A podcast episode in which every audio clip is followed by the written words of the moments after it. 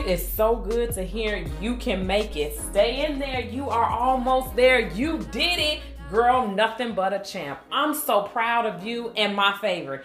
Be encouraged. God's got you.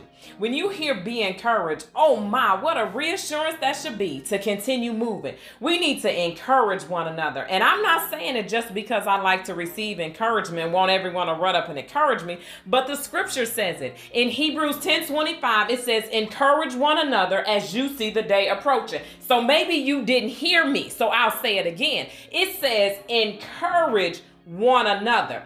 It's not optional. It's not based on how you feel. It's not if you like the person. It's a mandate. That's why it's important to stay connected to the body of Christ, another non optional. So when you can't seem to pull yourself together, other believers can encourage you through. When you need financial resources, it's the body that can provide. When you don't have the strength, you can draw on the strength of others. When others need encouragement, you can provide it. Now, don't be that person who only wants to receive it share a little encouragement. Find a way to provide encouragement. Perhaps it's pick up the phone, call somebody and tell them, be encouraged in the Lord. I'm praying for you. Maybe you're not a talker, so send a text.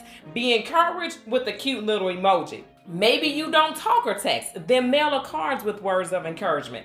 Encouragement are words of strength for the journey. Be strength for someone. Every small word of encouragement matters. So when someone tells you that they lost two pounds, applaud them. When somebody says, I read my Bible for two consecutive days and they never pick that bad boy up in their life, encourage them to continue. So I encourage you today to find somebody and encourage them in the faith.